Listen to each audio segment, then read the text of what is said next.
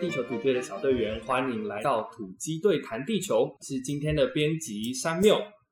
好，那今天呢是我们节目史上第一次的访谈节目。那我们今天访谈到的对象呢是两次搞笑诺贝尔奖的得主杨佩良博士，耶，欢迎博士。Hello，大家好。呃，杨博士他在二零一五跟二零一九年都拿到了搞笑诺贝尔奖的物理学奖。那在一五年呢，他得奖的这份研究是，他发现了只要是体重大于三公斤的哺乳动物，它们都可以在二十一秒内把膀胱清空，那前后误差可能大概十三秒左右。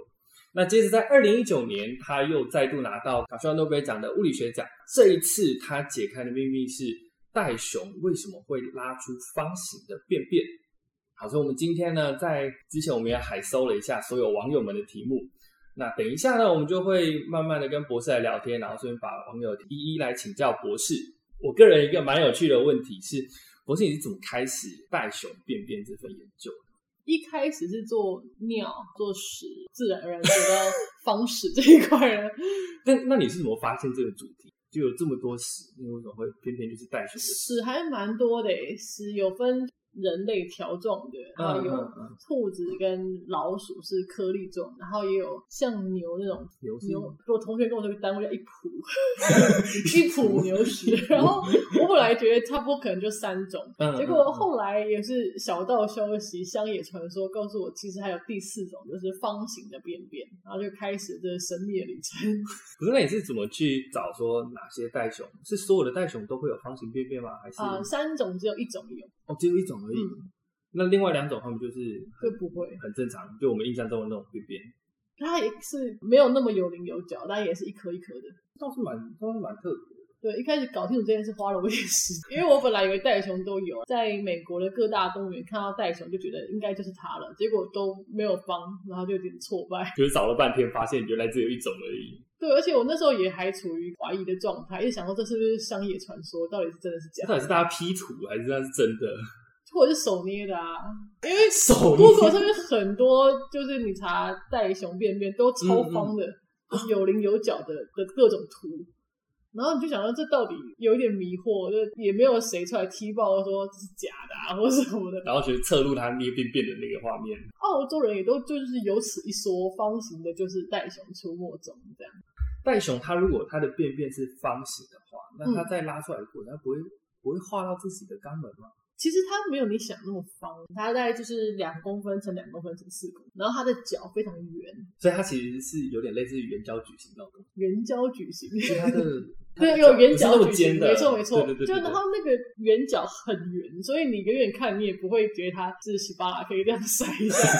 就就它是有点长方体，很不尖，只是它刚好也有六个面哦，所以它是可以站着的。可以站。那不是你要怎么去判断说你在比方说做研究的时候要怎么判断说对，这是我要找的方形便便，这是一般的圆形颗粒而已。硬去算，我们有测量一个方形系数，就是它多方这件事做一个量化这样。对，所以这想要把它计算出来的。嗯，我比较好奇的是，按照目前人类的状况来看，人有办法拉出方形便便吗？还是我就希望有？如果你的职场比较特别的话，有可能。因为其实我跟一个大肠镜医生好像稍微聊过这件事，然后他是跟我说，大肠来的初期，其实大肠会有病变，那就是某一某一个部分会硬化，而那一部分硬化哦其实就呼应到袋熊方形便便的时候是两边硬两边软，然后才会拉出方形的便便。所以如果你的直肠硬化的话，那你的便便拉出来可能就会有一些角度。就如所以果够硬的话，某一个极端的状况是有机会的。所以袋熊便便它的它拉出方形便便的关键之一是它的直肠结构比较特别。嗯，它的厚度不是均匀的，它是厚薄厚薄这样。哎，那你们有没有去研究过袋熊的肛门？它的肛门这是圆的吗？还是它的肛门其实也有点方方的？它们肛门超圆的，就是很圆我们把一只活袋熊就去照那个对电脑断层扫描，嗯然后就有看到最后那一节肛门还带一颗便便的地方，便便是方的，然后旁边有些空气，然后才是圆形的肛，所以它不是刚好填满？没有填满。哇，好吧，大家那 Sorry，sorry，对，sorry，你们期待的肛门肛门形状它是圆的。那我知道，就是像在印度啊，或是有一些非洲的国家地区，他们会用牛粪把它涂在建筑的表面，就当做一种建材来使用。嗯哼，那袋熊的便便可以做到一样的事情吗？我觉得袋熊便便一颗一颗应该是不够，因为它蛮小的，它就二乘二乘四公分啊。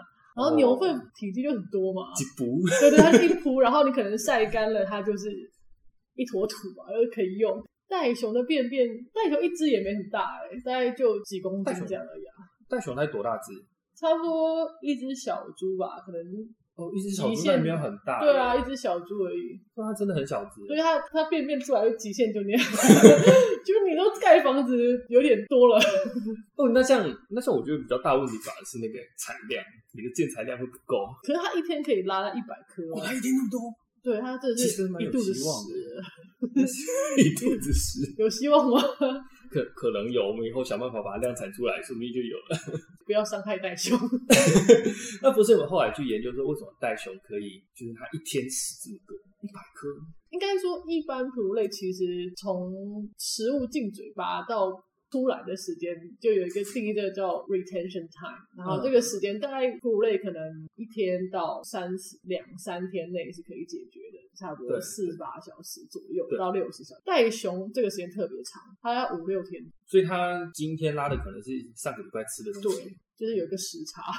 啊时差其实蛮长的。做实验就是有一次是他们看到路杀袋熊，然后开肚子，都是一肚子屎啊，从胃到整个下来就是都是满的，所以袋熊其实名副其实的满腹屎动物。满腹屎。不是你刚刚有提到说你们的动物的那个袋熊的标是标本吗？还是尸体来源？尸体是路杀。因为在澳洲有袋熊，比较多是一个澳洲的一个岛叫塔斯梅尼亚，然后那个地方很常发生路杀事件。然后后来他们就为了算是保育袋熊，所以就有一个路杀警报系统，就是如果民众看到路杀就会通知政府，政府就会通知研究袋熊的学者。就是反正到最后就还是回到一个人啦，然后无论怎么系统到到就那个人，然后那个人就会不管二十四小时，他就会出去捡那只袋熊回来研究，看是种到哪，还是说他是有没有传染病，然后开肚子看看。他现在其实蛮辛苦的，就一个人，然后要负责整个岛上的袋袋熊袋熊们，对，是然后袋熊们。他其实我我们要做这个研究还不够，因为他跟我说，其实很多路杀袋熊都是刚好撞到肚子，那个样品就已经肚破长流了。啊，就因为对，浪所以所以我们还要找就是可能撞到侧边的，没有伤到肚子的。可是他找那个事故事故现场比较特别的状对对况对对，慢慢进到那个搞笑诺贝尔学奖的部分。嗯，就博士我蛮好奇的是，科学家们来说，拿到搞笑诺贝尔学奖这件事情，或者甚至说像博士一连拿了两份，嗯，这件事情是科学家们会觉得不起，会觉得肃然起敬的事情吗？还是就觉得嗯，好像有点尴尬？看着呢、真的吗？有一部分科学家还蛮推崇的，嗯，就会觉得这是他人生的荣誉，如果他真的得到，因为可能这些科学家一般凡间的奖都得过了，然后就会，但是这个奖并不是你很努力就有。对，它是一个有点可遇不可求，然后你也需要一点灵感，然后再一点运气 凑一凑起来，他会觉得这是他下一个目标。这样，我知道有一些人会觉得末流，嗯，主要科学是这个，但这只是他的一个小插花的东西。一个 bonus。对对对，博士，那你自己觉得对你来说这是一种很骄傲的事情吗？或者是当然是很棒啊，觉得很？爽翻了。我我记得我在看研究博士这样说，我看到你在那个推特上面，我看到你写的是两件搞笑诺贝尔奖得主，对啊，我自己是蛮骄傲这件事，很喜欢这件事情。对啊，我觉得我人生其他事情也没有到这么 达到这么大流量的事情。达到 对，这样拿到奖项之后，你后面有没有发生什么改变？拿到有啊，就是拿到奖之前，我一直觉得我做的东西有点争议。哦，为什么？就是当然不是说我做的东西是真的是假的，或者它影响了嗯谁，而是大家好像觉得你干嘛做这个，这个很丑，然后你是不是浪费了大家的税金，类似这样。我蛮好奇那个浪费税金的这一部分，嗯就是我们当然听到人家政府说要补助于科学研究，我们都会期待它未来可以应用在人类的 maybe 某个生活层面上。那博士当初你在进行袋熊便便这份研究的时候，有想过它可能可以应用在哪些层面？当时想的应用层面不是大肠癌这部分，当时就是也是后来人家跟我，就是我们去问医生相关专长的才知道。嗯嗯一开始想的只是觉得说，为什么因为方形在生物界实在太少见。其实人现在的工艺水准也没有办法做到软的什么容器变成一个方的。我们现在还是两个方法，要么利用像比如说冰块盒，然后你倒进去液体，然后出来变固体这样，哦，然后变方，或者是你就是粘土，然后就切嘛，切成你要的方式。对对对然后你就无论如何你需要一个固体去做，把它变成方式。但是袋熊身上没有这个东西啊，它全身都是软的，然后它出来就是一个方的东西。哎，这蛮厉害的，所以它是以后可以用在可能人类要生产一些方形。对，然后我们就在想什么东西呢？然后大家就告诉我，都点想什么方形香肠啊，或者是什么布朗尼之类的。但我想应该有其他更更厉害的用途吧。比如说便便这个东西，在传统的机械的领域是一个有点三不管的东西，就是说它固体呃，说它液体呃，但现在就讲它是软物质。好，OK，对，反正就是我们现在不懂，就说它是软物质，就是就是软物质都收了，好不好？啊，我有点其他，对对对，然后我们怎么塑形软物质呢？嗯嗯，然后或者是说，如果是我们对软物质的这个特性是怎么了解？我觉得从生物来看是比较快的。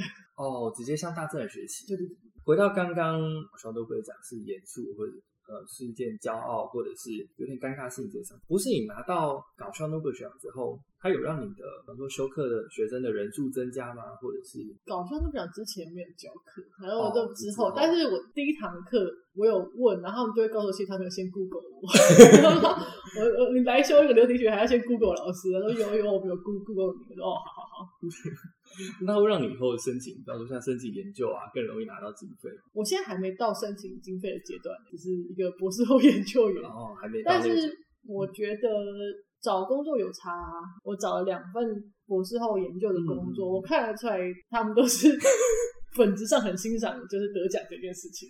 不是你是怎么样去获得？应该说你是怎么样获得这个奖项？是有人提名博士啊，或者你是自己去报名？我们很想要被提名，所以我们就想了一个，就是尿尿这研究出来之后，嗯就我刚刚讲是有点争议，嗯就是有些人觉得臭啊，有些人觉得你花这个钱就是拿那个博士搞这个，所以我我跟指导教授觉得说，是不是他需要一个舞台来证明他的的价值，然后找到这个奖，这个研究发表是五月，嗯，然后我们就想说，好，那我们赶快准备一下，然后我们就自己想了一个提名的文件，我们就自己写写了一个 PPT，写了一个 Word，然后找了一个好朋友说，哎、你帮我们提名一下，因为我们就不好意思，然后就找了一个我知道教授的好朋友，就另外一个指导教另外一个教授，同系的，我说好好好，那就帮你提嘛，然后就那年九月就没有中。然后我就觉得，然后种出来的就我们就觉得哎也没有比我们厉害啊，是有多搞笑嘛？然后觉得啊，这个不是我们的菜啊，不是我们的菜，然后就本来想说就心灰意冷就算了，结果隔年就得了，然后我们才知道说原来他们的名单其实在前一年，在当年的二月就已经确定了，所以说我们就得到了下一年的搞笑诺贝尔奖，对，这么好，所以是找朋友提名再提名，就提名一次啦。找了一个朋友帮你们 pass 上去的。对，然后后来好像我们就在一个搞笑诺贝尔奖的关注名单上，就是这个实验室这个组合随时会做什么事，他们会发落 这个组合随时都会有一些很奇 怪的东西，对对，找不到的就是他们了。因为他们其实不止做这个奖，平常也会帮忙推蛮多科普的东西。嗯嗯嗯，所以搞笑诺贝尔奖，它其实科普的意义、科普的成分很重。他希望利用幽默来传播科学，嗯，然后他的科学也是最广义的科学。比如说你现在可能有点讲我们讲理工科、自然科学，但是他其实人文的、啊、管理学、什么政治，你通通都来啊。嗯嗯，什么都什么都海挂。对对对，全全部来。记得我在今年诺贝尔奖公布的时候，看到经济学那个得主他们互相通知的故事，嗯他跑去按门铃，嗯然后被录下来。不是，那你自己得奖的时候，你真你记得那时候在做什么？苦命的研究生。我那时候，哦，首先他们每次都通知我的指导教授，不通知我，所以这我可能要反映一下，就是下次就不要再这样了。但是通知的时候，他会先写一个 email 给这个指导教授，说我有我要打一通电话给你，这样。我不知道你们有没有查过这个细节？我那时候只看到他说我会用非常秘密的方式，对，非常秘密，就是他会跟你说我要几点几分给你打一通电话，就是然后你要找一个安静的房间。嗯你如果第一次你就不知道他要干嘛，但是第二次你就知道他要干嘛了。然后我找之后就会告诉我说 i c a 我现在晚上给你打一通电话，然后你要找一个安静的房间。我就哦，我我 get get，我懂了，我懂了。我觉得这方式也真的蛮好玩的、啊，特别要求你来秘密房间，但是我都不讲。因为他很担心你听到太高兴，然后讲出来，隔壁人不知道。但是这个讲最大的卖点就是要保密，所以一定要到九月那个颁奖的瞬间才会知道今年得奖是谁。那不是你这样参加了，特别喜欢搞笑诺贝尔奖哪一个环节，或是哪一个环节让你特别印象深刻？我比较喜欢就是他们，因为台上也会有真正的诺贝尔奖得主，对，然后他们都是老先生了，就是可能他们上台还会有人搀扶他们那种，嗯嗯，他们会尽量在那一届得奖的那个奖项要求诺贝尔奖得主想办法示在台上示范。对方形面的话，那次他们就要求说，我他们想要一个纪念。我们有一个合作者是澳洲来嘛，他还特别对为了这些人 做了袋熊便便的标本，就是把方形的便便放在亚克力里面，然后这样直接，然后就带到当就送给这些得主们。对，他们就是会有一些要求，像比如说有一次是呃，他们研究用鸡毛掸子，好像是瘙痒，然后说镜像瘙痒会比较痒还是怎么，然后他们就要求好，那那现在在场的真正诺贝尔奖得主那些阿贝全部站起来来瘙痒。所以他们就当这种当这舞台，然后拿出去话。对，就是他们就是很好被操纵，然后他们什么时候接受，他们就很开阔、愉快的心情在参加这个奖，都是做好心理准备，上台就是要准做各种事。来这里就是要做奇奇怪怪对对，不，是要做奇怪的事，这真的开心哎、就也不是觉得啊为什么，他们超级 enjoy，他们也不会觉得被冒犯，他们就是他们来就是为了做这些。来就是要玩。我第二次我来的时候，我就比较搞清状况。我有一次就问，我就问了一个诺贝尔得主说：“你是每年都来吗？嗯，然后哎、你你喜欢这个奖吗？”他说：“这是我每年最期待的事。”他超爱人，就是他，然后他觉得要坐第一排就很棒的。我坐在，而且我记得我看那个直播那个影片，他坐在所有得奖者的那个最前面。对，他是所有，他是这个整个秀的卖点，就是真正的诺贝尔得主会来，拿到诺贝尔奖之后，你会拿到拿到什么？奇怪的东西。像像什么？第一次拿的时候是一个，因为那一年的主题是生命，他就做了一个假的盆栽，然后上面就四肢这样插出来，然后就生命四元素，就么碳啊、氧气啊，然后氢气，就是一个美劳做出来的一个东西，就是恭喜你二零一五搞笑诺贝尔奖，然后还有一张 A 四纸，就是你的奖状，他就印出来，但是但是有有有有真正诺贝尔奖的签名，但就那张哦 A 四纸就是那个盆栽，而且一个组一个一队只有一个盆，所以四个人的一个盆栽。所以四个炫那个盆栽。对。然后第二次得奖的是戴熊，而且是大家还是有还是有那张纸。然后第二次他们做的纪念那那一届的主题好像是习惯，就是坏习惯或者是上瘾这样。然后他们就做了一个类似假的 iPhone 手机，讲说大家会划手机。对。然后上面就说，哎，然后就是纸做的，然后说什么，哎，你你在干嘛？哦，我在参加搞笑诺贝尔奖啊，就一个简讯。然后还然后还有一个咖啡杯，讲说就好像两个连在一起，就是喝咖啡这个坏习惯，也是纸做的。他们这样听起来，他们的奖品就是很搭当年的主题，然后会有一种会有一种浓浓的美劳风，对对，就就是就是手作风，手作风。对，有一种很手作的感觉。那我记得是不是还有一张钞票？哦，对对，有一个是面额非常大的津巴威纸币，也只有一张 提到，辛巴威币，对，就一张。然后嗯，好像他那个市价有点不够，然后我第一年领的时候差不多可能市价好像三块美金，然后现还有100在现在黑市差不多有四块，对，反正就等于大概一百二十块。嗯，然后，但是我第二次我们有十几个人，就是那张纸钞，然后大家就签个名，就就放在 放在一个人手上这样。就是你们上台的时候有特别是不是有特别装扮过？两次都有。第一次的时候，我们还没有想到这件事情，因为我们没有经验。然后，所以大家就觉得我们可能就是盛装，就是正式的装扮就好了，所以就呃穿的漂漂亮亮。我那个指导教授他其实有一点那种网红天分，就他就觉得不行不行不行，这有十个人我要如何脱颖而出呢？就有十对得奖的，他要如何脱颖而出？所以他就临时在家里拿了一个新的马桶盖，然后就盖在头上得奖，然后果然隔天头条就他嘛。然后，但是第二次他就有准备了，他就说，他就从得奖那个瞬间，他在想，就是这六个月我要如何让上台变成一个只有大家只拍到我的一个重点的的画面，所以他就先定了一个袋熊装，然后有一个人穿，你有看到吗？有，这有点像布偶装那个东西。对，哎、他超帅，因为他从澳洲来，可他头都盖住了，没有人知道是他。所以他就是当初那个帮博士写作对口的那个路莎的那个学者。对他特别从澳洲来，还戴那个帽子，就没人知道是他，但他上台了。另外两个是那个方形的衣服，对，我看还有一个盖子，呃，还有一个帽子，对，我给你戴的是那个帽子。对，哦，我看到上面有一个那个苍蝇，就仿真度，对啊，仿真度很高，上面还有停，上面还有停一只苍蝇。然后我看那个博士指导教授，他穿的那一个方形便便装便便装嘛嗯，好方形便便装，它上面有停一只苍蝇，我觉得你们很细心的。他真的很用心做这件事，因为他是整个团队里面不用担心要不要毕业的人，真是最有时间，最因为他时间就是就是特别做克制化这种戏服的人，跟他们说要有什么质感，然后有人就跟我说，哎、我们需要一个，我就想我们需要一个非常近距离袋熊变表面就质地的那个多粗糙，那个质质地都要看出来，要照一个很清楚的照片，我就照了。然后还没跟我说要干嘛，后来说他就是要做那个衣服表面的样子，哦，然后 pass 给店面让参考。可是我想过，搞笑诺贝尔奖的委员会，他们邀请你说，哎，要不要来加入我们的工作人员？嗯，我想过自己可能适合什么。我都可以耶，能够如果能当上他们团队一员，我觉得听起来就超棒的。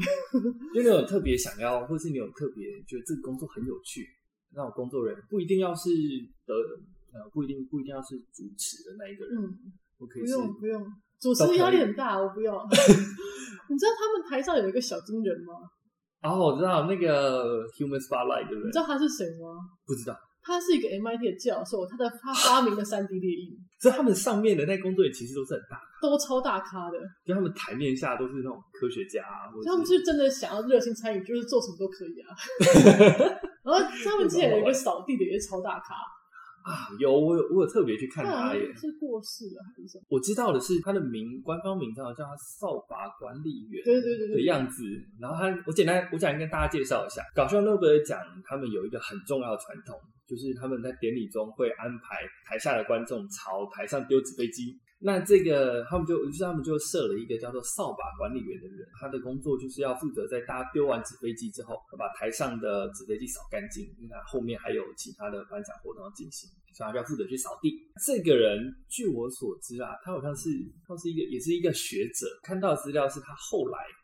他好像从一九九九八还是多少时候，他就开始负责这个工作，他一直做一直做，结果他后来他真的得到诺贝尔奖。对，他就是他很喜欢这个，两个他都很喜欢。台上参与的人，大家都是纯粹用一颗爱搞笑那么人的心在做这件事，所以真的是不介意做什么事都。他们最喜欢讲那个小金人，就说哦，这个人发明了两个东西，第一个是小金人，第二个是三 D 电影。哦，这么大咖，太恐怖了。然后我看他整个，他几乎整个班人，他站在台上，哎，呃但站超久的，我跟你再跟小丽解释一下，就这个它的作用是，它会拿着手电筒，然后站在舞台上。那它的功能其实就有点像一些颁奖典礼的时候的那盏，当大家念讲稿的时候，它会台上会有一个台灯，让大家可以看到讲稿，或是它有点像 spotlight 的那种感觉。这个小金人，他的，所以他其实就像人工的聚光灯，它是一个真的人，他就站在台上拿着手电筒，然后把聚光灯打向那种当时舞台上的焦点。对，他是一个 MIT 的教授，然后对但你看到他就觉得他是一个阿贝，对，因为搞笑都不会讲上，大家都在科学界的那个身份上。嗯。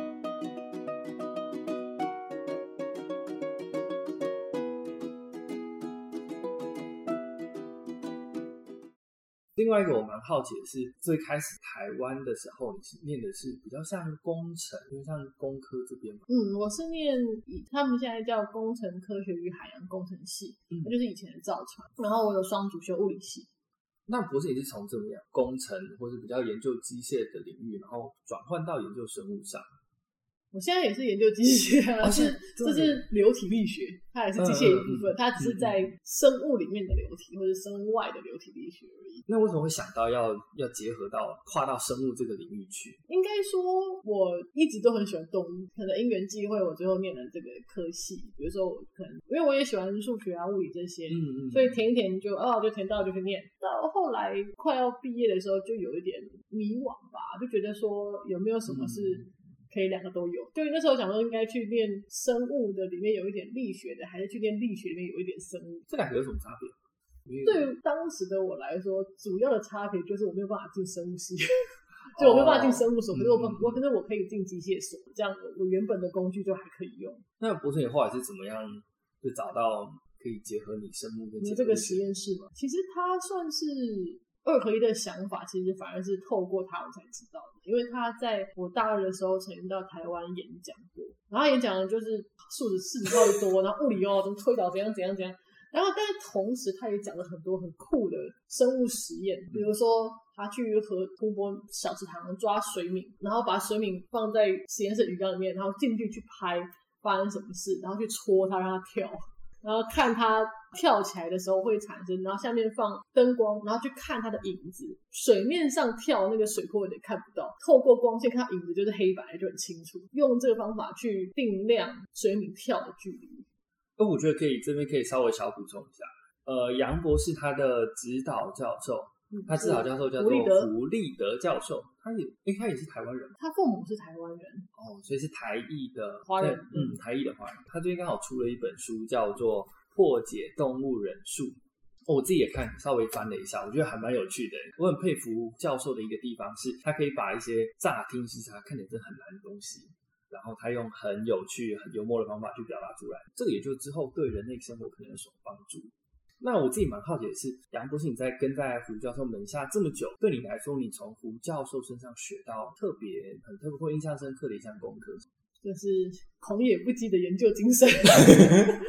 一般人可能不了解他，会觉得他自大或者是很太狂。嗯嗯。可是我后来才觉得，这好像是一种做这样子的研究必须的特质。嗯。就我不会说我自己很狂，他对于别人挑战他是不会伤害他，他反而会觉得好，那我就做给你看。哎，他现在甚至可以很大方的去面对这些质疑，嗯，然后甚至会觉得说，如果是你这样，那代表你不懂，那我这边要做出来教你这件事情。哦，所以他很愿意去跟大家解释这件事情为什么要这么做。对他不会因为别人不管是劝阻，或是攻击，或是质问，他都会觉得这是他的主。你这样听起来会觉得胡教授他是一个很有韧性，然后很能够正面去面对这些质疑的人。对，然后同时他也有非常强的自学能力，因为他其实也没有任何生物背景，他是数学所毕业的，他只会算数学。他大学念机械系，然后研究所念数学所。你叫他去抓水，他就去抓；然后叫他抓蛇，他就抓，他也不会觉得 就是有什么问题。很多人会质疑他说：“你没有生物背景，或你没有机械背景，他就觉得。”然后怎么样？我我我就是可以做出来啊，我就是可以解释这一切给你们听，研究了出来，这就是科学。嗯，而且甚至他会为了瞎研究的东西，很多人都基本上是算蛮开创性，没有人研究过，所以他也不太会觉得说别人没做过我就不能做。然后觉得我现在就是做一个全世界最新最潮的东西，我当然就是要想一个全世界最新最潮的方法来解决这个问题。他是一个自信心很强的人，算是这样聊天下来，我觉得博士。身上有类似很类似胡教授的这种感觉，因为他很自信，然后很知道自己在做。因为我是他门名门下待六年，就是出高或多或少有学到这一些。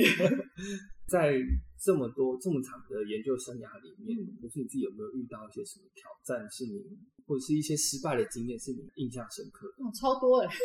真的吗？对啊，就像博士念六有发表的研究，可能三四个，嗯，可是我其实做就有名有姓有资料夹的，大概有。接近二十个亿，然后都是失败的。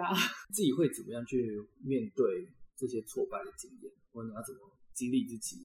我觉得挫败这个经验，我自己的感觉是，如果你投资很多，然后你又觉得这件事情必须要成功的话，对，那失败的话，这挫折感会蛮重的。可是如果它只是你十分之一的事情，然后你又觉得反正总是会有一个 work，总是可以毕业的嘛，那感觉就会好很多。其实总是总是有办法度过的，特别是这是那个实验室的风格，所以大家或多或少总是会，大部分的时间实验其实都会失败。哦，所以成功的反而是成功的很少，可能我待六年，大家觉得哎，你博士论文薄薄的，怎么就一点点？因为只有这些成功，其他都失败了，太多了，失败没跟你说而已。不是，那你们实验室平常都在做什么？平常都在看动物。就是我们在机械所里面，然后但是这个实验室的招牌就是会做动物实验，对，所以他就会收集到很多专门收集机械所里面喜欢动物的人，就一群喜欢动物的仔仔们，然 后大家就关在办公室里面。那闲暇的时候，大家可能就是在看呃动物星球频道这样，然后就哎，我们想做这个，想做，然后又找老板，找老板，然后跟他讲，我们又又想要做新的东西。哦，所以就是一开始也是花蛮多，不是那你平常怎么找素材？你怎么去找这些研究的题材？超级多哎！你不会觉得这个生物史的这生物世界是太太诡异了吗？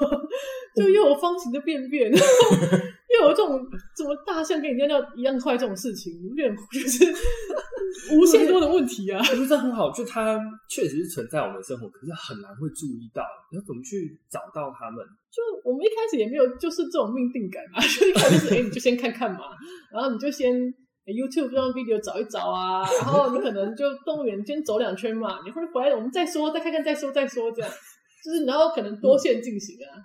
哦，这就是大家分头找。对啊，比如说我我也会有一些大专生跟我一起做实验，所以其实人手蛮多的。那听起来实验室很多人，他们在实验室没有位置，嗯，嗯他们只是大专生。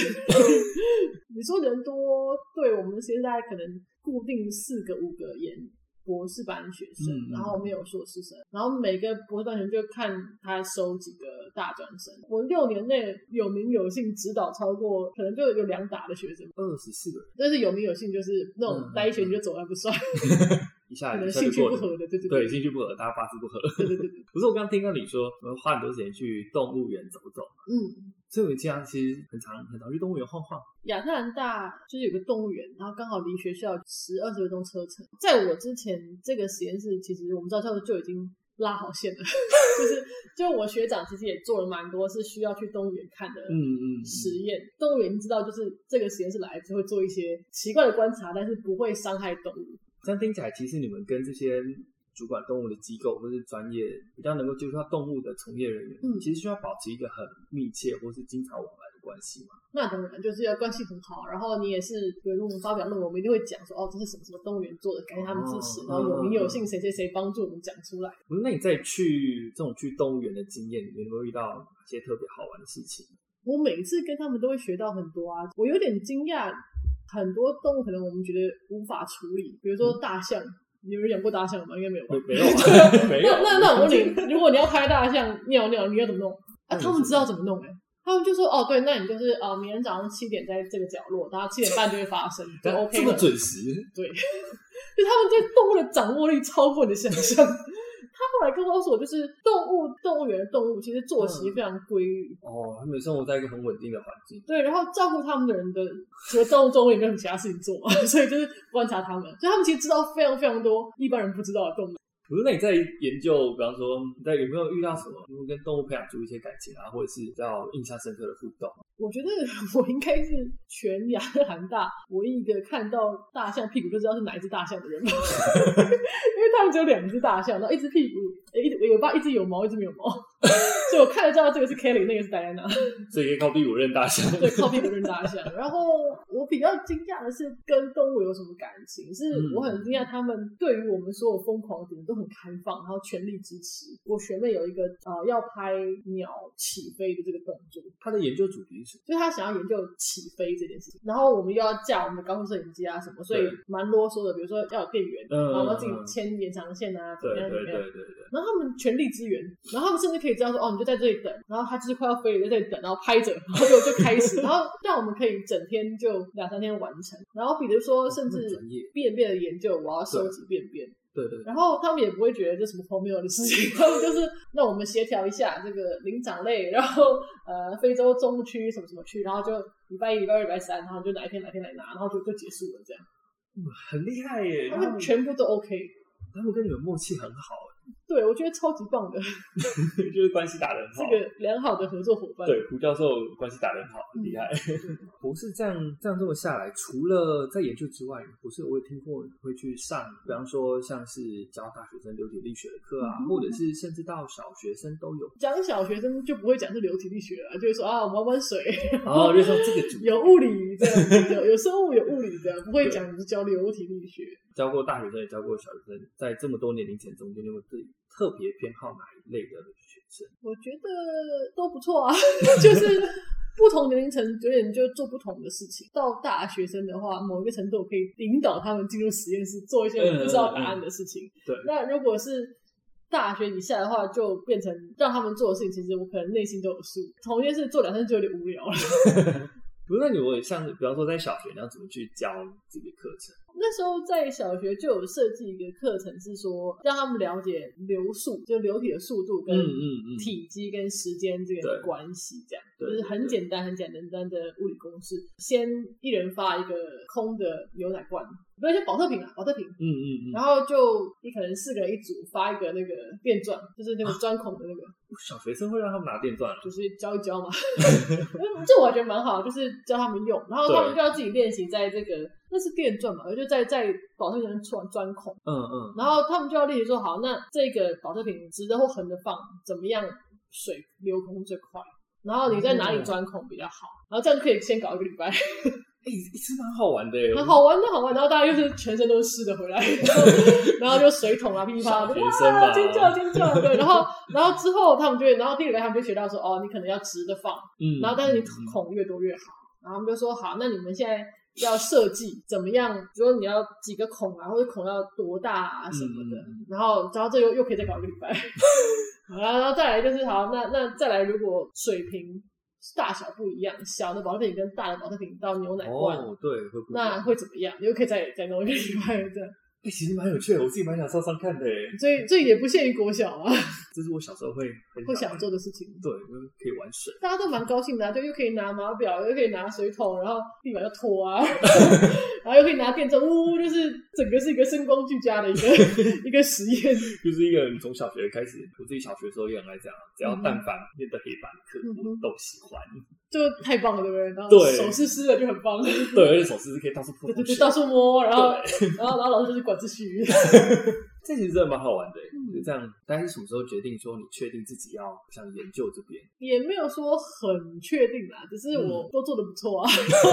我觉得学术这件事情还蛮讲运气跟别人的帮助。为什么？像比如说我可能在博士班做六年，然后可能虽然我做失败率比较高的实验性质，六年总会成功几个。对，所以你就可以成功变成博士论文就成功了。这样，嗯嗯。像我现在做博士后。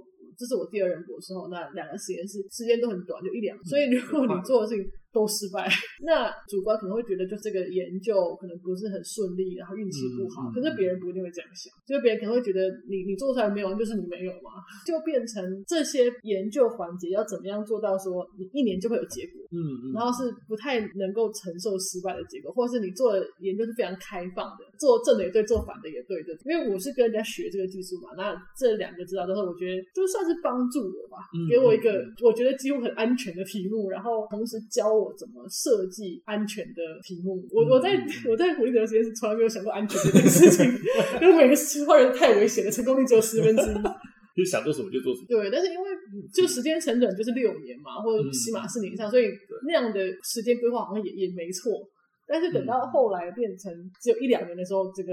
想法就会完全不一样，然后完全大改变。很幸运，就一直刚好有人教我，然后我也刚好做这个 project，也可以有一些成果，然后就一直搭上来。这样可能履历上啊，或者是表面上，大家觉得哦，你做什么都有啊，很棒很棒。但其实不是这样，其实没有那么容易。对啊，因为我也其实也有蛮多。同学跟朋友，他们可能学术生涯阶段就研究就不是很顺利，然后就决定那那可能学术界不适合我。通常是离开进到业界嘛，或者是就是都可以啊。因为虽然他们这个研究失败，他们本人能力是非常强的，就是就拿个学位是没什么问题的。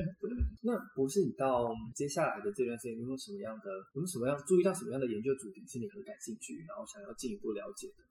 我现在在这个新的博士后是学做群聚行为，就是鸟类在天空中一群一群这样飞，然后他们为什么要做这件事？然后他们做这件事情是有什么样飞行的结构？比如说，比如说，可能现在十只麻雀在天空飞，他们有没有两只两只配在一起？然后他们小团体哦，对，让他们飞大群跟小群有什么不一样？嗯嗯。然后这是我现在研究主题。然后我之后想要做的其实是这样的群居行为。如果在都市里面，这一群麻雀，它因为它飞的高度刚好是。建筑物的高度再高就被猛禽吃掉了，可是他们他们必须要适应这个都市的环境。对对。那这一群可能二十只麻雀，他们假设遇到一零一，那怎么办？他们是闪开吗？还是说变解散，然后再再再重新回来，还是怎么样？还是说他们就挤一点，靠近一点，然后过去？对耶，你像麻雀这种东西，它就住在城市里面，所以它真的很。Tricky 要去适应这些跟野外完全不一样的地方。所以我之后想要做的事情，因为麻雀也刚好就是它不止在都市，它在空旷的天空，比如乡村啊，也会有这样的，它也是一群嘛，所以刚好可以比啊，就 是就是同一种鸟，空旷的环境中，跟在都市这种比较拥挤的，对他们来说天空很拥挤的状况下，是怎么样还能保持群聚队伍，保持小队，对，因为它维持队形。维持队形没错。那我先撇开就是学术研究或者是你的工作这部，去掉人生中这部分，你会平常有没有什么样的休闲活动是你看动物，动物 对我超级喜欢动物园、水族馆、雨店、鸟店，就是这种就很爱。不是？那你自己有养宠物吗？我没有养宠物，我有想过要养，做地方不是很宠物友善。不是你有没有想过，就是如果你先撇开掉这些居住的条件啊或嗯经济条件这种，你有没有想过你最想养？我不会想要养，但我会想要去动物园工作。小动物已经啊，就是啊，已经 太多太多。我想说，哎、如果我是个，比如说，哦，对我今天贴补家用，因为我要喂我们家那一只狮子，你很棒啊，超翻了，不是吗？就就就我这我这我觉得找点大一点的吧。这，我觉得很棒，就是听起来就是一个很笑怕的人，对啊，笑很很很对，很像吧，就是嗯，小狗小猫啊，太多太多了。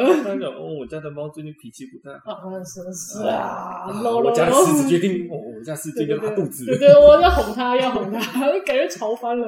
也不知道你有没有考虑之后如果有机会的话，跑回去之前在亚特兰大那些动物园工作，跑回去哦，还是你想有特别想要去哪一间动物园吗？也没有，就是都可以啊。就只要有动物园我就去。不知道动物园会不会接受我，因为我并没有兽医的背景。对他毕竟还是要照顾动物。我知道他们很多人力来源是兽医系的学生去实习，嗯嗯嗯，可能我的专长对他们来说不知道，或者是会变成可能他们对学术研究的一个对口，类似这样。哦，对，这是一个蛮嗯蛮棒的机会。在除了在除了这个方面，当初博士你到海外留学，我们知道海外留学的时候，你通常都会要自己开火。对，要煮饭。我是，那你有那时候有特别练习哪些拿手菜？拿手菜哦，我必须说，就是什么拿手菜，你煮到最后都不会想吃，太搞纲。也不是，就是都一样啊。因为你喜欢就那个味道，然后就会重复那个味道，可能你就会吃腻那个味道。对，但是你应该就觉得啊，可是就是那个味道啊。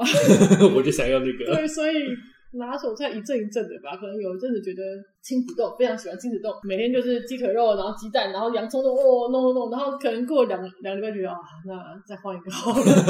需要换的。对对，然后可能下一个什么栗子鸡，然后买栗子，然后买鸡，然后酱油糖搞搞搞，然后就过两个月就啊，再我要再换一个。对对对对，我觉得这样研究下来，嗯嗯，研究过了很多动物。我看资料的时候看到研究过水母啦、袋熊啦，然后还有动物园那么多动物，嗯，会觉得自己特别像哪一种动物，像哦，或者你会用什么样的动物来比喻自己？这一题有点难。我研究某个动物的时候，通常都会有点太投入哎、像我有一次，嗯像我以前非常非常喜欢大象，那我觉得大象是我的精神导师，因为它有一种稳重感。因为就是就是重嘛，这 个就是稳重稳感，然后他也不是很 care 这个世界对他的想法，这样。因为像比如说我们做尿尿的研究的时候，去拍动物屁股这件事还不太容易。比如说狗可能就有点害羞，然后不想追它屁股，那怎么办？那怎么？靠运气或者是动作快一点。但是这个事情就随着这个动物体变大之后，就越来越不重要。就是当然就是稳如泰山尿它的啊，就是你怎么拍它都不在，随便你啦随便你，对，它没有在管的。然后我就觉得大象是一个内外都很稳的一个一个动物，对，就是稳重。嗯嗯但是后来我有一次养飞鱼，研究飞鱼的时候，嗯，有有，大家跟我说，我觉得可能我看鱼就一直看一直看嘛，然后因为我眼睛有点凸，然后鱼的眼睛有点凸，就觉得哎，诶怎么越来越神似的感觉？越看越像鱼。你 就越看越像，怎么回事？就是就有点研究动物到最后都有点自己投射还是怎么样？嗯嗯嗯你现在问我想买动物，我觉得都很好啊，嗯，只要是动物我就很开心。都可以来一点啊，对。好，那我们今天的访问就到这边，就很谢谢杨佩良博士今天特别来我们这边土居对谈地球当我们的访问来宾。最近三明书局也出了他们的新书，叫做《破解动物忍术》，是由博士的教授胡立德教授所写的。我自己在里面有看到杨博士的研究，对，他有写尿尿这个研究跟得奖的过程，大家有兴趣可以参考。那我们就再次感谢我们的杨佩良博士，谢谢博士，拜拜。拜拜拜拜，大家再见。